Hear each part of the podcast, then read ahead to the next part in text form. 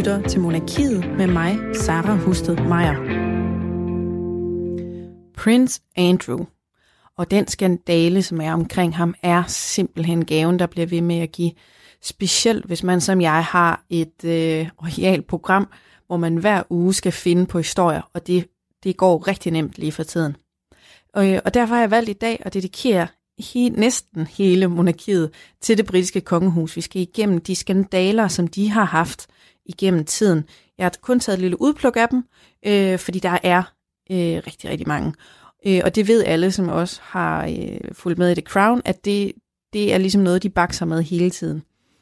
Den kilde, jeg har valgt til at hjælpe os igennem de her skandaler og forklare, hvad der er sket, det er Helle Bygum. Hun er journalist og forfatter og har gennem hele sin karriere dækket kongehus, både det danske, men også udenlandske. Og vi går altså igennem et udpluk af de her mange skandaler, og jeg kan allerede nu sige, at Prince Andrew optræder faktisk også i andre skandaler end hans egen, som han sidder i lige nu. Der har været et par stykker, der ligesom har hæftet sig til ham. Jeg ringer også til Norge, nærmere betegnet til Oslo, fordi i går kom det frem, at den norske kronprinsesse Mette-Marit har kendt Epstein. Hun har mødt ham ved flere lejligheder mellem 2011 og 2013. Det norske kongehus og Mette-Marit har altså selv fortalt offentligheden det her ved en pressemeddelelse. Jeg vil kalde det en slags damage control. De er ligesom blevet opmærksom på, og det kan man jo ikke fortænke dem i, at det her, det er en ret stor sag, og den bliver ved med at blive større. Det er sådan, at kronprinsessen, hun har mødt ham flere gange, inden nogle andre finder ud af det, så går vi lige ud og siger det selv. Nicoline Lokdam, som bor i Norge, eller bor i Oslo, ja, hun er med til her senere at fortælle, hvad de norske medier skriver om venskabet mellem den norske kronprinsesse og Jeffrey Epstein. Jeg er meget interesseret i at finde ud af, om det er lykkedes det norske kongehus, og ligesom komme den her historie i møde, og ligesom lave en slags damage control, som jeg lige sagde før. Det ser vi på, når hun er med. Og dagens program slutter med monarkiets hushækler, Christine Sørensen, for det skal ikke handle om det britiske kongehus hele vejen igennem, fordi så bliver vi som royalister i hvert fald en lille smule triste. Så nu tager vi en tur til Bruxelles med Christine og dronning Margrethe som hækledukke. Men vi starter med at tale om Prince Andrew. Du lytter til Radio 4. Jeg tænker nemlig, at man efter skandalen her omkring Prince Andrew godt kan have mistet overblikket en lille bitte smule. Jeg har nogle gange mistet overblikket en lille bitte smule om, hvad er op og ned i den her sag. Så nu laver jeg lige sådan en hurtig gennemgang af sagen. Og lad os starte med Jeffrey Epstein, som jeg flere gange kom til at kalde Epstein. Det hedder han ikke. Han hedder Jeffrey Epstein. Og hvem var han? Altså Jeffrey Epstein, for han lever ikke længere, men han var en amerikansk finansmand, som i mange, mange år var ekstremt succesfuld, og hans formue opgøres til flere 100 millioner dollars. Han har simpelthen været genial til at blive venner med de rigtige. Han har blandt andet været, det der billeder og film, han har været venner med Clinton, han har været venner med Donald Trump, han har været venner med det, vi jo ser nu, Prince Andrew, han har kendt Mette-Marit, han har været rigtig dygtig til at komme rundt i de sådan øvre lag af samfundet. I 2008, der erklærer Epstein sig skyldig i rufferi, fordi han har været seksuelt sammen med en person under 18 år. Han bliver i den forbindelse idømt 13 måneders fængsel og indgår et finansielt forlig med flere af sine ofre. Og desuden så bliver han faktisk registreret som sexforbryder i USA, hvilket ikke er at spøge med. Men han indgår ligesom et forlig, og det forlyder også, at den straf, han får, den måde, han skal ind og sidde på, ikke er som hvis en hvilken som helst anden amerikaner laver den samme forbrydelse. Inden sin død afventede han han dør i august, han begår selvmord efter sine, men inden sin død, der afventede han en retssag om sexovergreb mod mindreårige og om menneskehandel med piger helt ned til 14 år. Han var tiltalt for menneskehandel og seksuel udnyttelse af flere mindreårige, og han risikerede 45 års fængsel. Da FBI lavede en ransagning af hans hjem i Florida, der fandt man billeder af i hvert fald 40 meget, meget unge kvinder, da de gik ind i huset. Epstein, nu lavede jeg fejlen igen, Epstein blev fundet død i sin celle, hvor han var varetægtsfængslet i New York i august, og retsmedicineren har konkluderet, at han begik selvmord. Det kunne man simpelthen se ved, at han havde knækket nakken. Der er selvfølgelig masser af spekulationer om han i virkeligheden har begået selvmord. Kan man det, når man sidder i et topsikret amerikansk fængsel? Hvordan kan han hænge sig selv? Der er forlyden om, at der var råben og skrigen inden for hans celle, og jamen, alle mulige konspirationsteorier. Ingen ved, om det er rigtigt eller sandt i virkeligheden. Men hvis nu vi så lige går videre til Prince Andrews rolle i det her. Fordi, hvordan kommer han egentlig? Hvordan bliver han egentlig involveret i det her? Hvem er det, der angiver ham? Og det er altså en amerikansk kvinde, som hedder Virginia Giuffre. Det er også lidt svært efternavn at sige. Virginia Giuffre, hun er i dag 35 år. Men hun har altså gentagne gange hævdet, at Epsteins ekskone, hun hedder Ghislaine Maxwell, gjorde hende til Jeffrey Epsteins sexslave, og at hun blev tvunget til at have sex med Prince Andrew hele 3 gange mellem 2001, hvor hun altså blot var 17 år gammel, og frem til 2002. Og det nye er så, at i går gav hun et interview til BBC One, hvor hun kom med de her nye og sådan mere detaljerede informationer om Prince Andrew. Før har vi fået de her anklager fra et retsudskrift. Nu sidder hun så selv på BBC og fortæller det med hendes egne ord. Og lad os lige høre, hvad hun blandt andet siger. Først fortæller hun faktisk nu her i interviewet om den her famøse dans med Prince Andrew på Trump. He asked me to dance. He is the most hideous dancer I've ever seen in my life. I mean, it was horrible, and this guy was sweating all over me. Like, his sweat was it was raining basically everywhere, and I was just grossed out from it. But I knew I had to keep him happy because that's what Jeffrey and Ghislaine would expect from me. Hun fortæller altså, hvordan hun skulle danse med ham, og det skulle hun, fordi at hendes arbejde eller hendes job var ligesom at gøre Prince Andrew glad. Og så svedte han bare rigtig meget, og det var super ubehageligt. Og det er jo netop den her anklage med, at han svedte så meget, at som Prince Andrew er blevet forholdt i sit interview på BBC, hvor altså man kan sige, han kommer med en forklaring, som lyder en lille smule ude i hampen. Lad os lige høre eller genhøre, hvad han sagde. She was very specific about that night. Mm. She described dancing with you and you profusely sweating, and that she went on to have bath. There's a slight problem with the sweating because I have a peculiar medical condition, which is that I don't sweat or I didn't sweat at the time, and that was I didn't sweat at the time because I had suffered what I would describe as an overdose of adrenaline in the Falklands War when I was shot at, and I simply it was almost impossible for me to sweat, and it's only because I have done a number of things in the recent past that I'm starting to be able to do that again. So I'm afraid to say that there's a medical condition that says that I didn't do it, so therefore. Det er mit absolut yndlingsklip, altså det der med, at han sidder der helt alvorligt i sit jakkesæt, hvor man kan se, at slipseknuden er lidt skæv, og den ene flip sidder lidt oppe, og simpelthen bliver nødt til at komme med en forklaring på, hvorfor det ikke kan være ham, der har svedt på det dansegulv, og årsagen er så, at han slet ikke kan svede. Det er bare en meget interessant forklaring, og man kan sige, at der er jo ikke nogen, der kan sige, om det er sandt eller falsk. Men det er bare meget belejligt, at han lige lider af den sygdom. Men det er altså ikke kun dans, som Virginia hun skulle underholde Prince Andrew med. Det forklarer hun også i det her interview. But I knew I had to keep him happy because that's what Jeffrey and Ghislaine would expect from me. Og når hun siger, gør Prince Andrew glad, er det altså ikke bare at danse med ham, det er altså også i seksuel forstand, forklarer hun. Hun fortsætter med at forklare, hvordan hun ser på de her undskyldninger, som prinsen er kommet med. De kommer jo sådan set lidt på hendes interview kommer sådan set lidt på bagkant.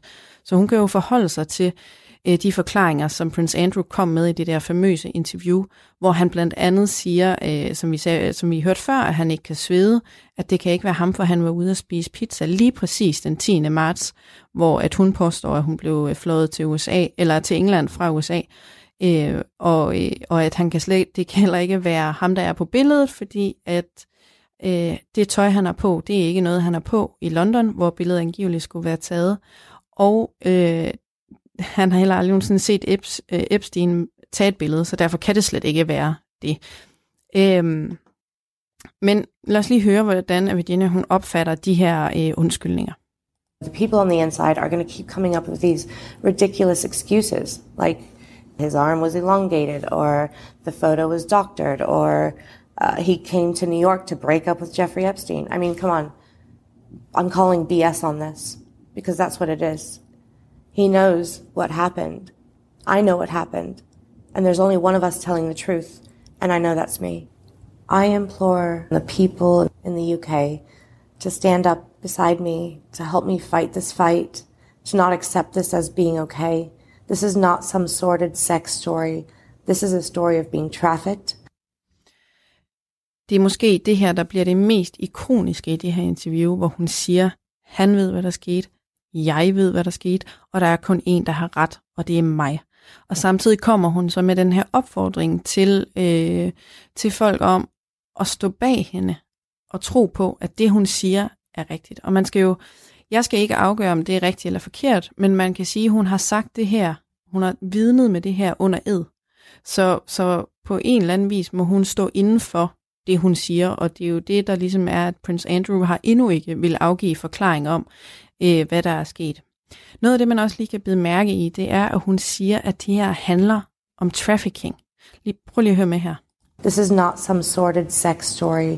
This is a story of being trafficked. This is a story of abuse. And this is a story of your guys' royalty.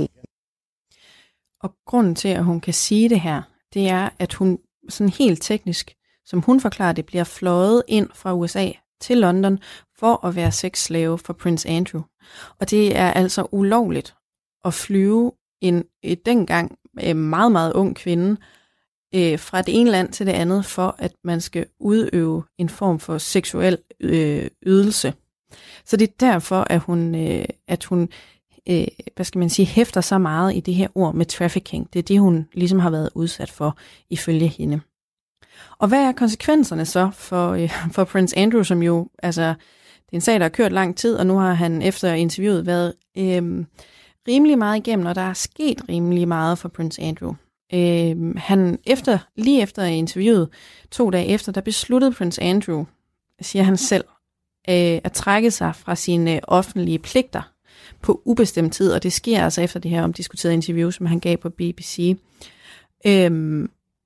Og det han siger sådan helt konkret i sin udtalelse, det er, efter de seneste par dage står det klart for mig, at omstændighederne omkring min tidligere relation med Jeffrey Epstein er blevet en kæmpe udfordring for min families arbejde.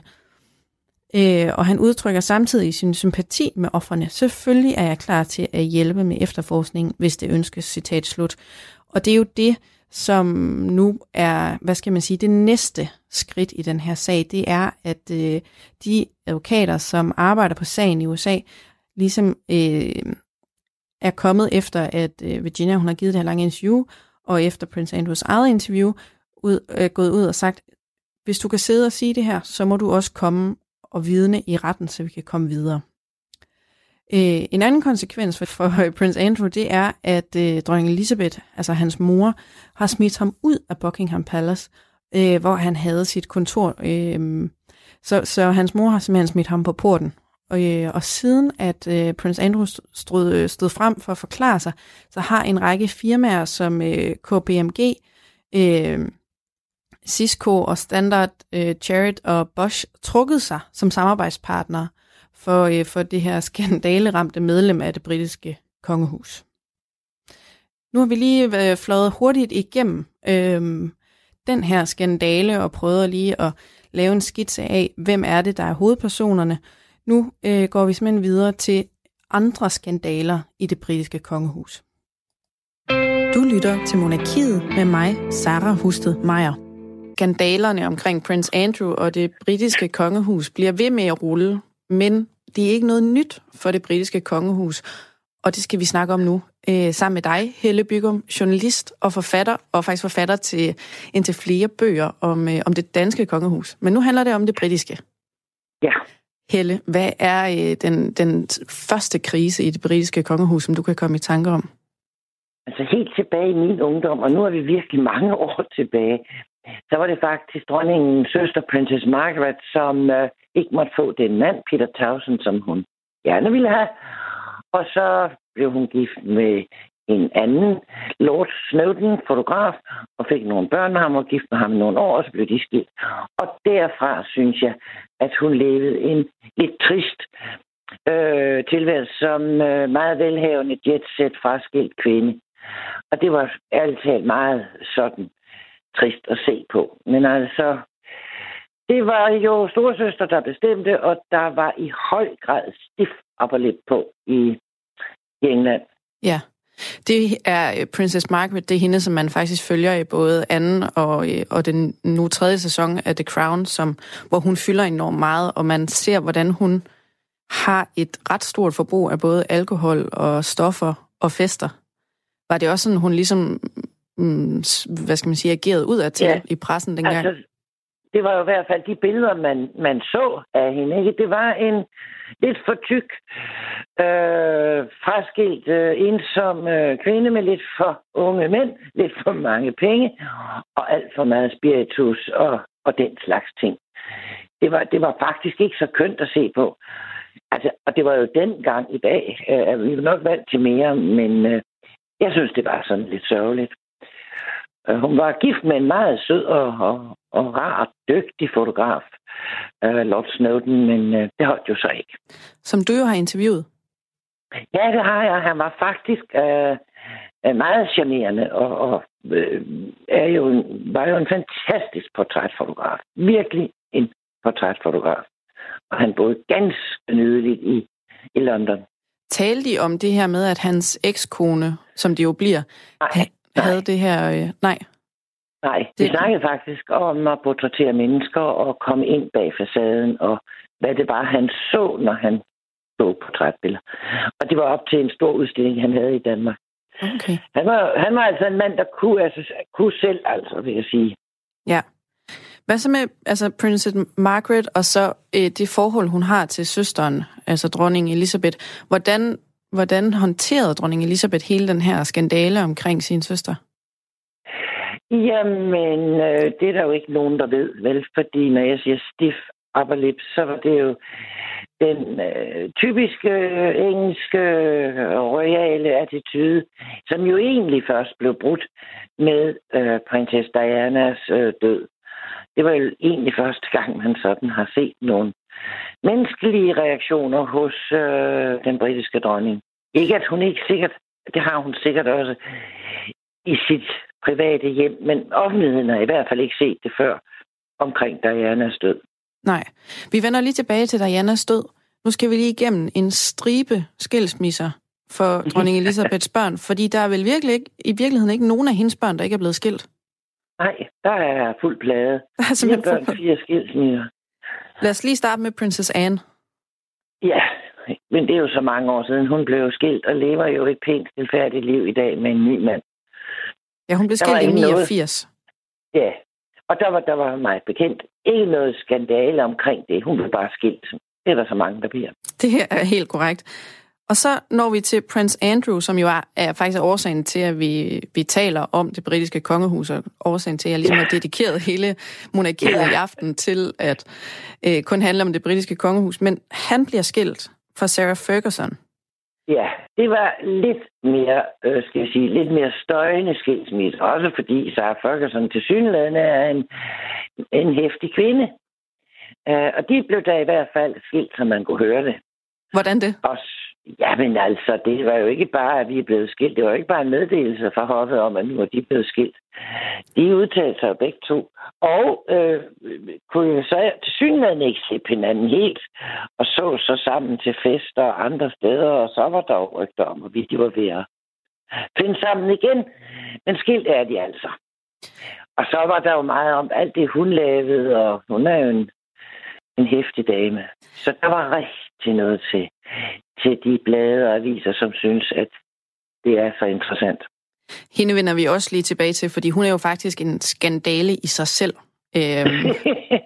Så nu når vi så til den helt store skilsmisse. Diana og Charles. Og alle kender måske historien, men nu skal vi lige have den ridset op. Hvad er det, der foregår? Hvad sker der? Jamen, der sker vel det. Hvis man går tilbage endnu en gang, er der en i det engelske kongehus, som ikke må få den, han eller hun elsker. Og han må så ikke få, inden han gerne vil have, fordi hun er i så fald ville være fraskilt. Og det går jo så ikke, synes man, derovre. Og så blev han i stedet for gift med en pur ung prinsesse Diana. Hun var virkelig meget ung. Og det var jo ikke et kærlighedsægteskab. Nej. Jeg ved det jo ikke, men det kunne jo godt tænkes, at mor har været ind over og bestemme lidt og finde en passende kvinde. I hvert fald var det ikke lykkeligt. Og som prinsesse Diana selv har sagt, der var ikke plads. Der var 3 i ægtesengen. Det var der ligesom ikke plads til. Nej, det er de færreste, der vil leve med det. Måske i de moderne tider, men måske ikke lige tilbage i 92. Ej, jeg tror som heller ikke i dag. Det tror jeg faktisk ikke. Men sådan var det. Han kunne ikke glemme Parker Bowles, og der har han jo så trods alt også fået hende siden. Men de har da skulle gå meget igennem for at få hinanden, må man sige. Så bliver de bliver skilt. De bliver faktisk separeret, så vidt jeg husker, i 92, og så bliver de sådan ægte skilt. Senere hen, det er i 96, at deres skilsmisse går formelt igennem. Hvordan reagerede det britiske kongehus dengang på den misære? Ja, altså der er jo det berømte, hvor dronningen i sin nytårstale siger, at det har været et annus horribilis, altså et forfærdeligt år. Og der sammenfattede hun så lige alt det, hendes familie havde budt hende. Som tror jeg, hun opfatter det, havde budt hende. Altså ingen forældre, vil jeg lige sige, og det hører man jo ikke at pege fingre af hende. Men der er jo ingen forældre, der synes, at en skilsmisse blandt deres børn er særlig morsom. Det er sådan ret frygteligt. Men i det britiske kongehus, hvor der er mange former at holde på, der er en skilsmisse nok værre endnu. Så hun var ikke amused, altså det kunne man jo se på en humor. Det passer ikke ind i rammerne for det britiske kongehus, vel? Men hun måske også ramt som mor. Man må også sige, at det er den tredje i rækken. Man kunne måske tænke, at man som mor tænker, hvad er det, der gør, at mine børn ikke kan finde ud af at være i et forhold? Ja, der kunne hun måske. Hvad ved vi om, hvad hun har tænkt? Ingenting. Nej, vi ved ikke noget om det. Det kan jo godt være, at hun har overvejet lidt, at det er ikke en god idé at nægte, at man må gifte sig med den, man elsker. Og så pytte med alle de formelle krav og normer, der er. Hvis vi lige tager prins Charles og Camilla Parker Bowles, når vi taler om det i dag, så lyder det jo faktisk som en meget romantisk historie, at de har mødt hinanden som unge, der må de ikke få hinanden, så bliver prins Charles gift med en anden, det går ikke særlig godt, og så får de så hinanden til sidst. Det er bare ikke mit indtryk, at det britiske kongehus og det britiske folk faktisk ser det som en romantisk og en lykkelig slutning, at de får hinanden. Nej, jeg synes jo også, at det er jo ikke sådan Disney-romantisk, vel? De har da gået ret meget igennem. Der er nogle skygger ind over deres ægteskab. Jeg synes, der er skygger ind over det ægteskab. Det tror jeg også, de selv ved. at det er et modent ægtepar, der har fået hinanden i en moden alder, og de har faktisk gået noget igennem. Det, han har gået igennem, ikke mindst efter skilsmissen, har været voldsomt, og hun er også blevet skilt, ikke? Ja. Så helt sådan rigtig smadret og romantisk nemt har det ikke været. Men det er da en god historie. Og man kan sige, noget af det, der måske gør, at det ikke bliver den her romantiske fortælling af den skygge, der ligger for Dianas død, og du er også lige kort inde på det, det er jo i mine øjne den største indtil videre. Okay, Prince Andrew kravler det op af, men det må være den største skandale for det britiske kongehus. Og du sagde lige kort, at det er faktisk første gang, man ser dronning Elizabeth ligesom komme ud og med en form for følelsesreaktion. Hvad skete der dengang? Ja, der skete jo det, at der ikke var nogen reaktion officielt fra kongehuset. Og jeg skal ikke sige, hvad de har tænkt. De har måske tænkt, det er en eks-svigerdatter, hende har vi ikke rigtig noget at gøre med. Så er der nok nogen, der har givet dem et godt råd, altså Elisabeth og Philip, og sagt, det kan godt være, I må have de følelser, I har, men hun er altså mor til jeres 2 børnebørn, og den ene skal en dag være konge. Så det kunne godt være, at det kunne være lidt kønt, hvis hoffet, og dermed hvis kongefamilien, viste respekt. De behøver ikke vise følelser, hvis ikke de har dem, men de kan i hvert fald vise respekt for deres børnebørns mor. Og det, og det var så det, de gjorde. Det er der, hvor vi måske ud. Alle sammen husker, de kommer ud af porten, ikke? Jo, og så ser de det blomsterhav. Og de lever jo ikke sådan i det liv, vi andre lever, vel? Nej. Så det er nok kommet voldsomt bag på dem. Det kom jo så også bag på mange andre dødelige, at der kom, at hengivenheden, at reaktionerne fra folket var så voldsom. Men det var den måske, fordi Diana var et menneskeligt ansigt i det meget, meget, meget stive britiske hof. Kan man ligefrem sige, at det britiske kongehus ved at sende altså selveste dronningen ud og kigge på blomsterhav, laver en genistreg der? Altså der vokser simpelthen glæden omkring det britiske kongehus for befolkningen. Ja, jeg vil i hvert fald sige, at genistreg, men det var i hvert fald nødvendigt. Ellers så tror jeg, at opbakningen til det britiske monarki, det havde altså taget et styrtdyk, som ikke havde været klogt for dem derovre. Det tror jeg virkelig, at den almindelige englænder synes, at der var hun alligevel for hvad skal vi sige, for koldhjertet, for dronningeagtigt, for alt muligt. Så det var ret vigtigt for dem at komme ud og vise den respekt for Diana. Ja. Nu har vi ligesom været igennem den her stribe af skilsmisser. Så nu går vi lige til nogle andre skandaler, Helle. Ja, som de dog kan. Ja, men det kan de, og det tog mig ikke særlig lang tid at researche en tidslinje over, hvad der er sket. Hvis nu vi lige starter i 2004 med Sarah Ferguson, som jo var gift med Prince Andrew. Ja. Hun bliver simpelthen taget i at tale med en journalist, hvor de filmer hende, hvor hun siger, hvis I giver mig nogle penge, så planter jeg en journalist i det britiske kongehus. Ja. Jamen, det er bedårende, ikke? Se nogle forhold at have. Ja. Hun har vist altid gjort rigtig meget for at tjene nogle penge. Hun har jo blandt andet fået penge for Jeffrey Epstein. Har hun også? Det der gevaldigt som...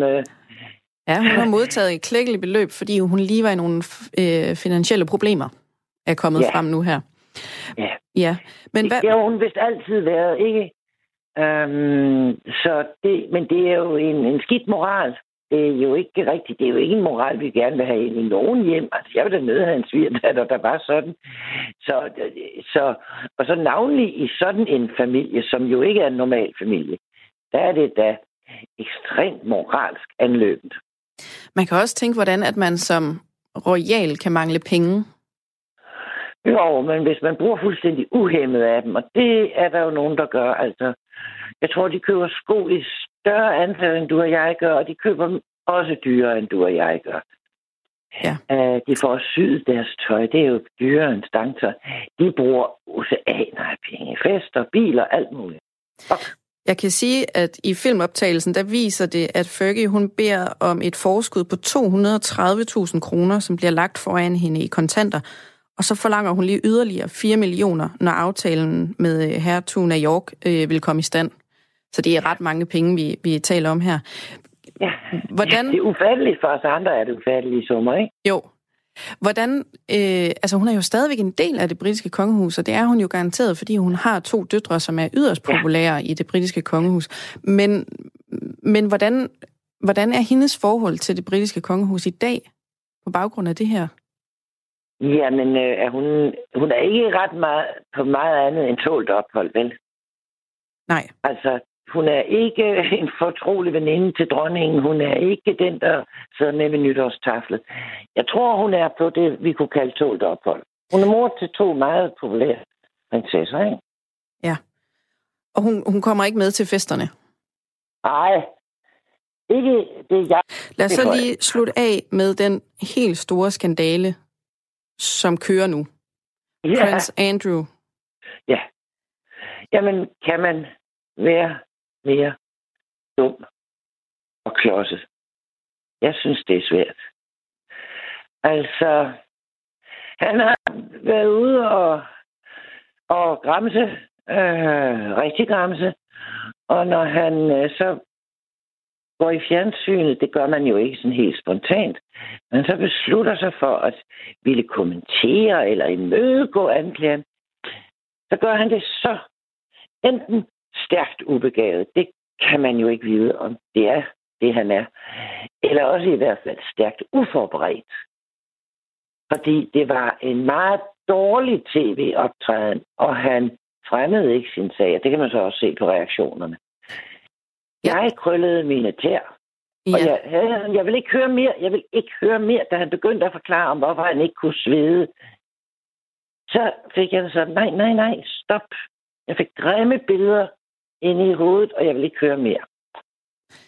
Altså, da jeg så interviewet, så havde jeg en opfattelse af, at det var en meget kontrolleret, arrogant mand, som sad derinde og havde fået instrukser på, hvad han skulle sige. Der er nogen, der har sagt til ham, enten siger du sandheden, eller så konstruerer vi en sandhed til dig. Ja. Det var ikke den lækreste sandhed, de havde konstrueret, med at han ikke kunne svede. Hvad kommer det mig ved, hvordan han svedkirtler har det?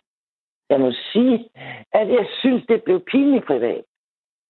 Nu har dronningen jo så også fyret ham. Altså decideret på godt papir. Han er blevet smidt ud af slottet, og han skal ikke arbejde for kongehuset længere. Nej.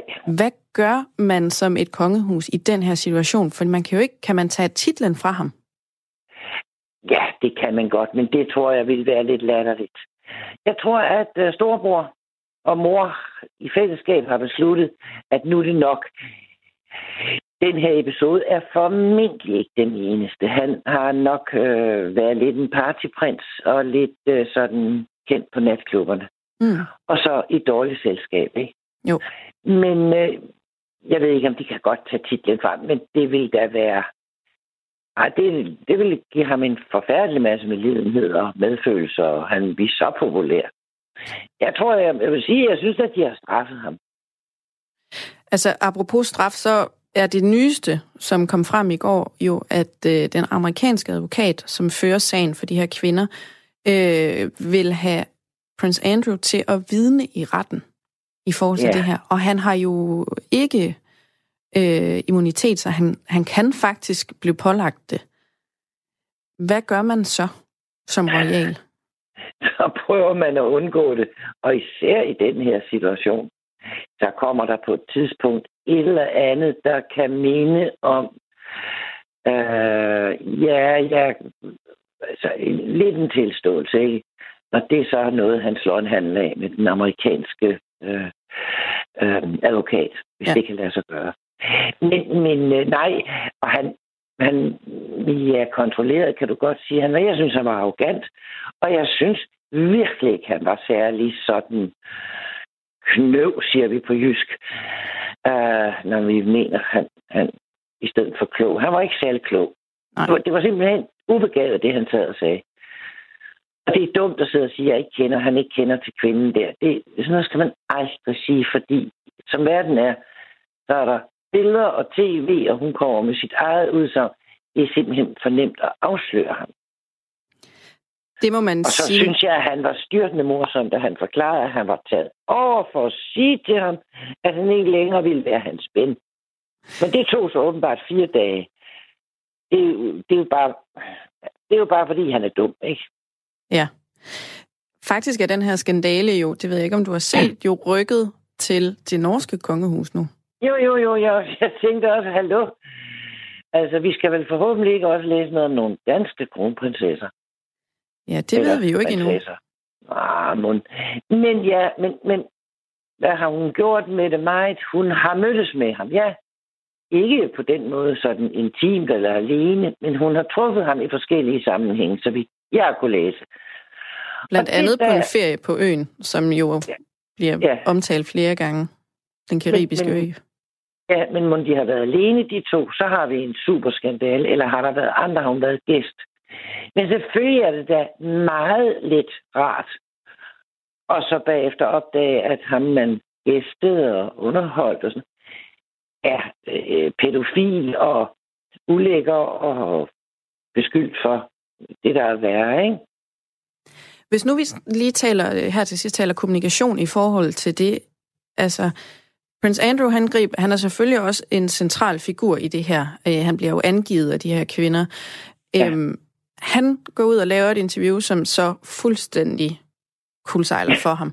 Ja. Så har vi så den norske kronprinsesse, som går ud og siger, jeg ligger så fladt ned, jeg har mødt ham mellem 2011 og 2013 3 gange. Jeg burde have undersøgt, hvad hans historie var. Jeg burde have vist, at han var dømt i 2008 for trafficking. Ja. Jeg kan ikke lade være med at tænke, burde hun det? Altså, jeg tror, det er en god idé. Jeg tror, at de kongelige får så mange henvendelser og tilbud, og vil I ikke dit, og vil I ikke låne den her, vil ikke besøge mig på den og den ø. Og de bliver i den grad bombarderet med invitationer.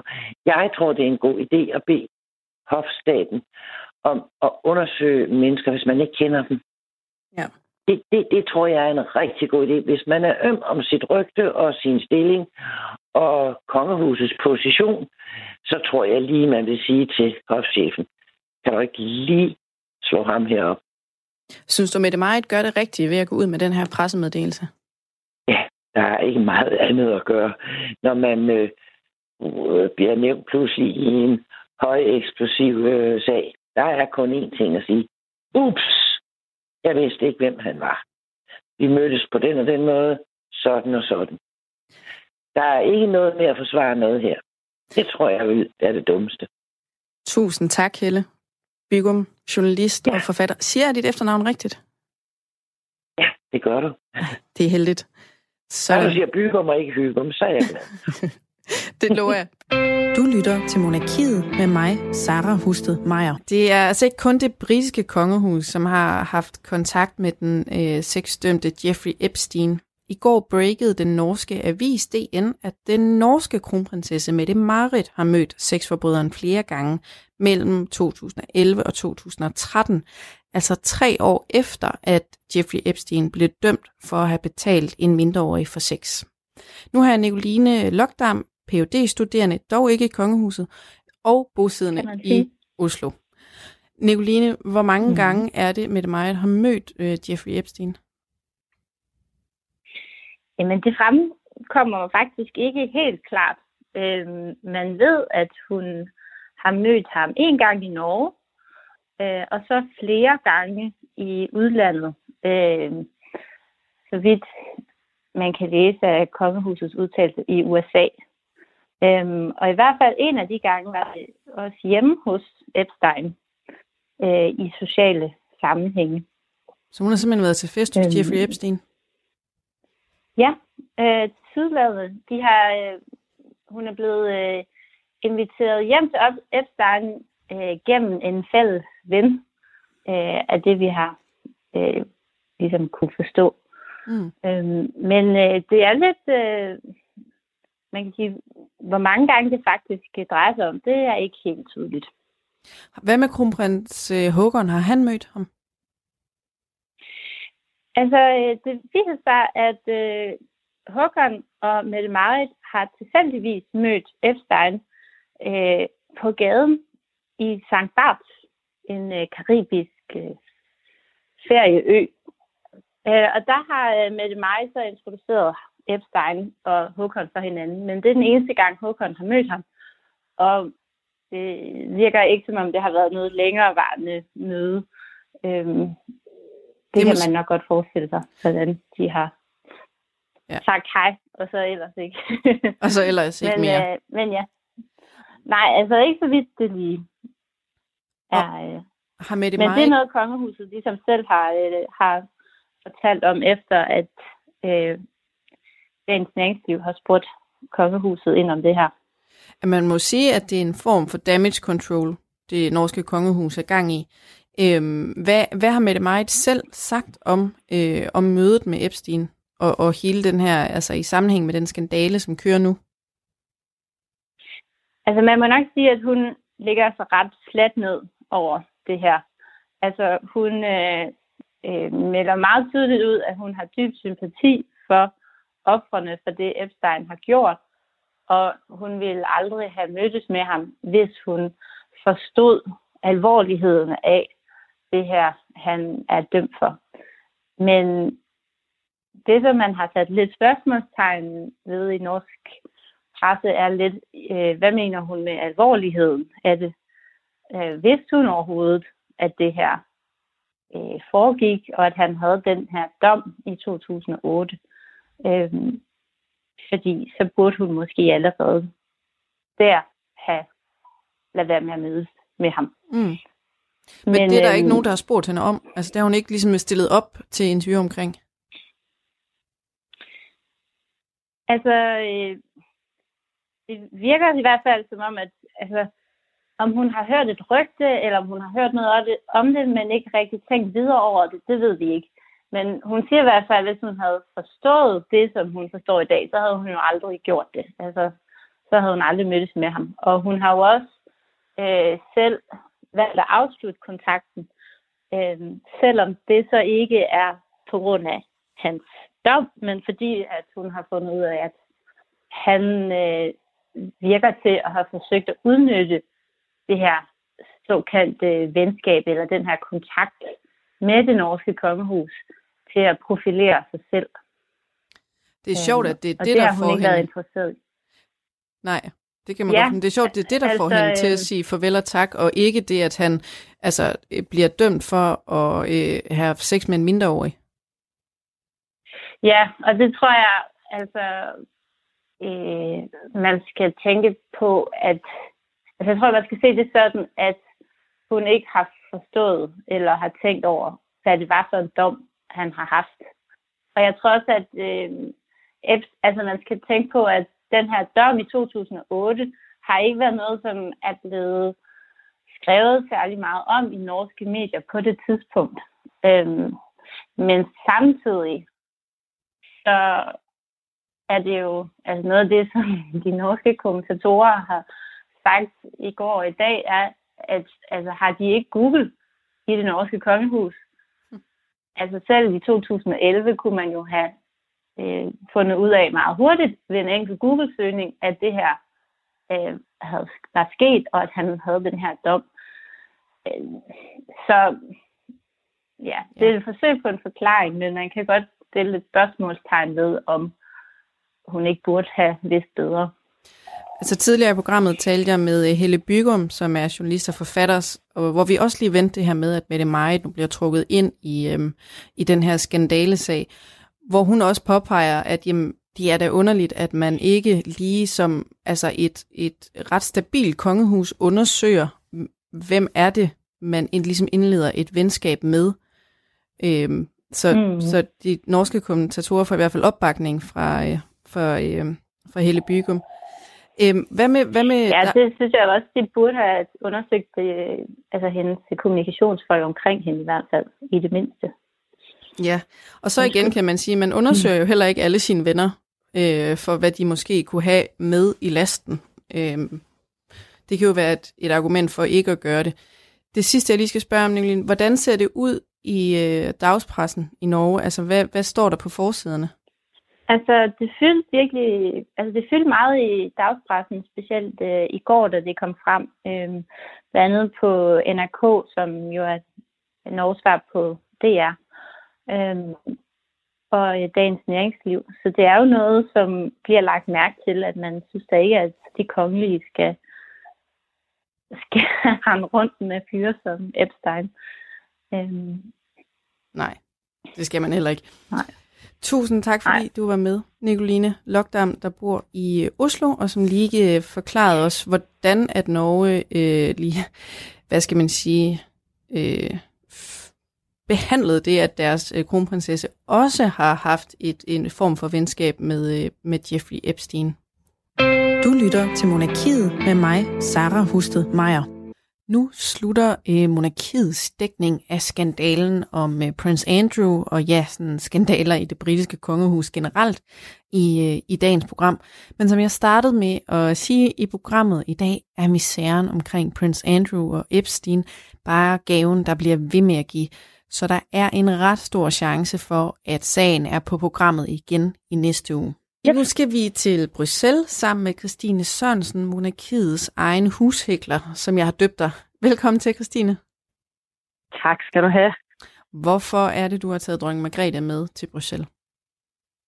Jamen, det er jo fordi, det var jo dronning Margrethe, der fik os med i EU. I EF, som det hed dengang i 72. Hun havde godt nok kun været på tronen i 9 måneder, da Krav ville have folkeafstemning om altså det, som jo var hele ideen, at vi skulle afgive suverænitet til det europæiske fællesskab. Og det skal man jo have folkeafstemning for, hvis ikke hele Folketinget er enige. Så derfor skulle folk til at stemme om det.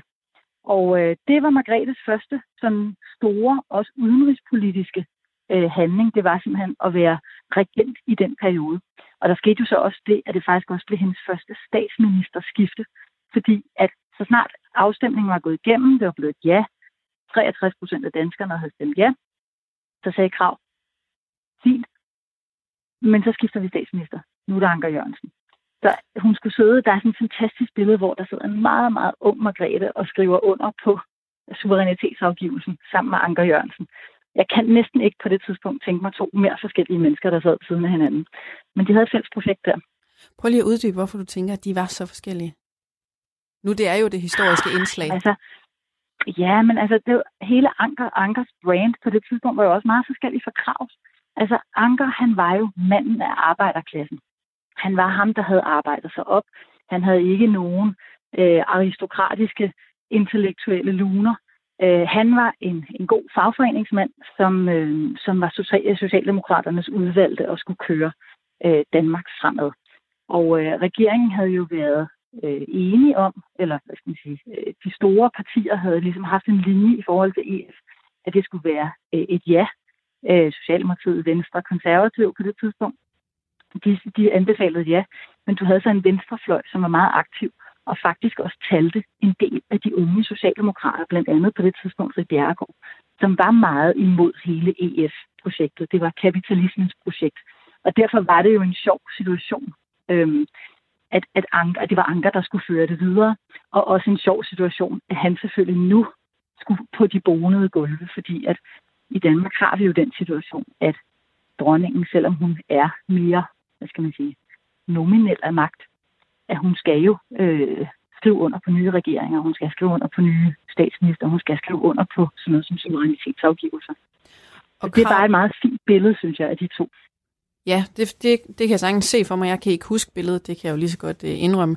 Men hvis man så tager Jens Otto Krav, han var jo... Jeg lægger det op på kongerækken senere. Super. Jens Otto Krav var jo mere, hvad skal man sige, sådan...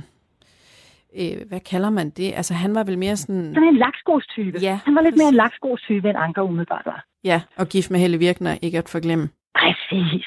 Ja. Og ligger. Altså, ligger. Ja, flot fyr.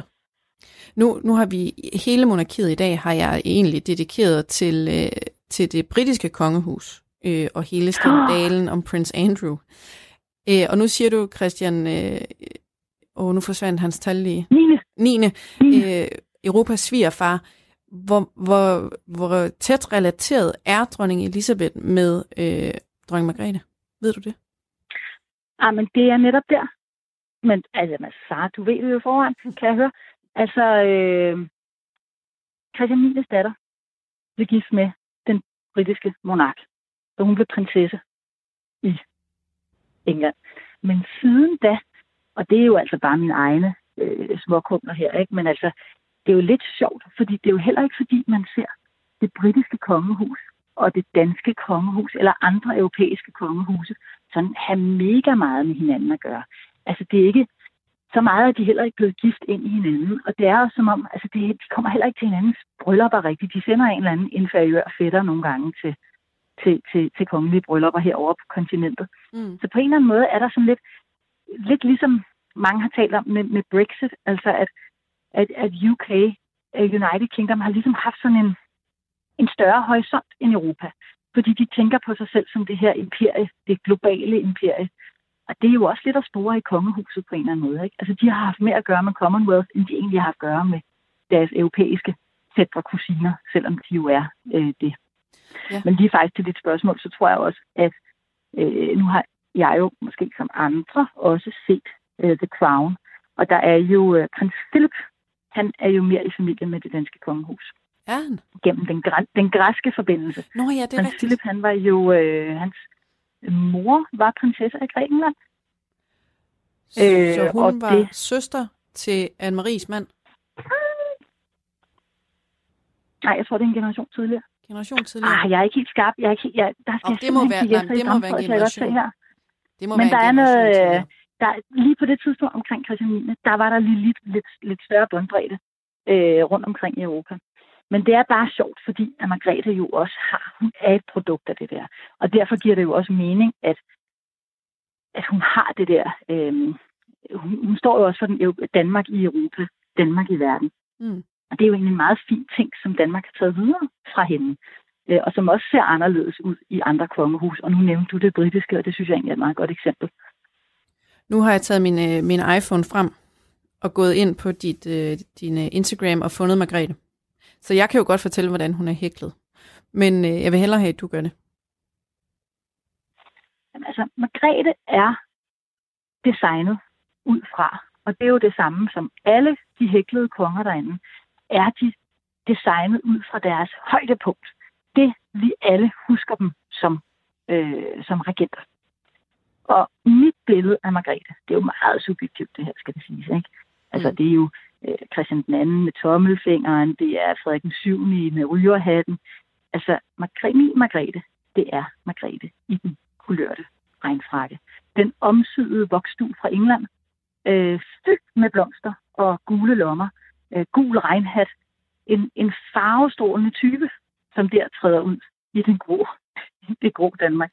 Og det er faktisk en trenchcoat. Som hun har fået. Altså, det er bare enormt moderne, synes jeg. Ja, altså det er jo lidt eftersmag og behag, ikke? Kan man sige. Men jeg tror, det rammer lige hendes smag med det der meget spraglede. Altså, og hvem, især i Danmark, altså hvem har ikke brug for lige at spraglificere sig en gang imellem? Og apropos at være spraglet, jeg har bare tænkt over, prins Henrik, prinsgemalen, får han nogensinde lov til at blive hæklet? Nej. Selv der kan han ikke få lov. Ja. Nej. Jamen så skal det være en blindtarm, ikke? Altså, vi kører kongerækken, du. Vi kører simpelthen fra Gorm nu til Daisy. Frederik håber jeg jo på et tidspunkt at kunne få lov til at lave i frømandsdragt. Jeg skulle lige så sige, at det skal være i frømandsdragt, så. Jamen skal det ikke det? Det skal det da. Jo, det tænker jeg. Jeg kan ikke se andet sådan ikonisk i forhold til ham, end den der frømandsdragt. Ja, nu skal vi også passe på med at skrive folks skæbne, før den er gennemlevet. Ikke? Det kan sagtens være, at Frederik han når at lave et helt nyt brand for sig selv. Tak, fordi du var med, Christine Sørensen. Monarkiets hushækler. Radio 4. Nu har dagens udsendelse, altså dagens monarkiet, nået sin ende. Jeg håber, at I har fået styr på skandalen omkring Prince Andrew, og at I det hele taget føler jer opdateret i forhold til det britiske kongehus, og hvordan de ligesom har været igennem en hel del igennem tiden. Jeg er tilbage igen i næste uge, tirsdag kl. 18.05, som jeg plejer, og i næste uge har jeg i sinde at samle op på dronning Margrethes egen julekalender, som hun laver på Instagram, nu hvor det er december, og det snart er jul.